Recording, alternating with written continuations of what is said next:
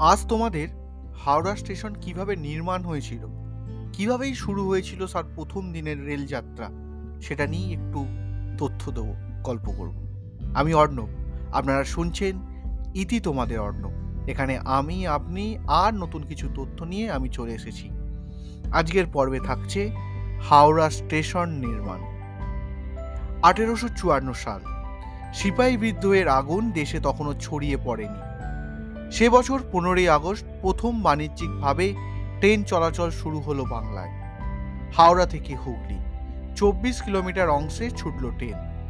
তখন হাওড়া মানে বনাঞ্চল বেষ্টিত অজ গাঁ বললে অত্যুক্তি হয় না।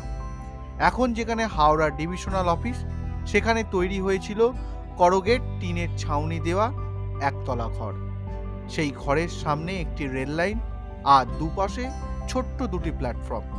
এই পরিকাঠামো নিয়েই গড়াতে শুরু করেছিল রেলের চাকা। রেল কর্তৃপক্ষ বুঝতে পারছিল হাওড়া স্টেশন নির্মাণ জরুরি। কিন্তু সেই পরিকল্পনা বাস্তবায়িত হতে লেগে গিয়েছিল আরও পঞ্চাশ বছর। কারণ অর্থ সংকট রেলের নথিপত্র থেকে আমরা জানতে পারি রেলযাত্রা শুরুর প্রস্তুতির সঙ্গে সঙ্গেই শুরু হয়েছিল হাওড়া স্টেশন নির্মাণের তোড়জোড়।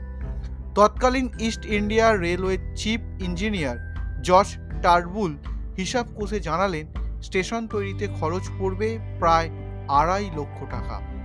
খরচের বহর দেখিয়ে পিছিয়ে গেলেন বিদেশি ব্যবসায়ী তথা শাসকরা।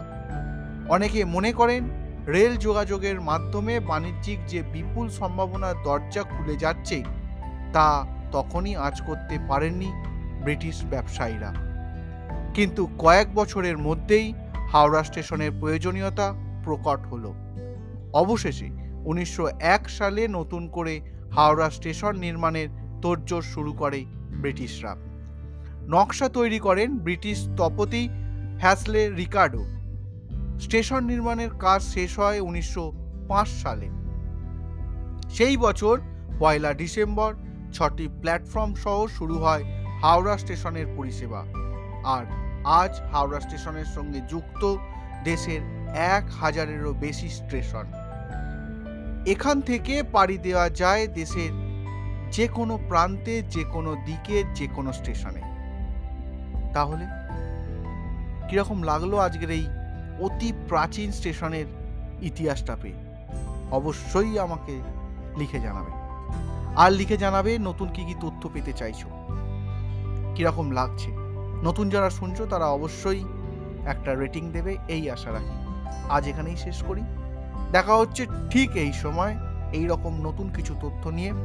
ও হ্যাঁ আজ যে সমস্ত তথ্য পেলে, সেগুলো আমাদের পেতে সাহায্য করেছে বর্তমান পত্রিকা। তাই বিশেষ কৃতজ্ঞতা বর্তমান পত্রিকাকে। আজ এখানেই শেষ করছি। টাটা।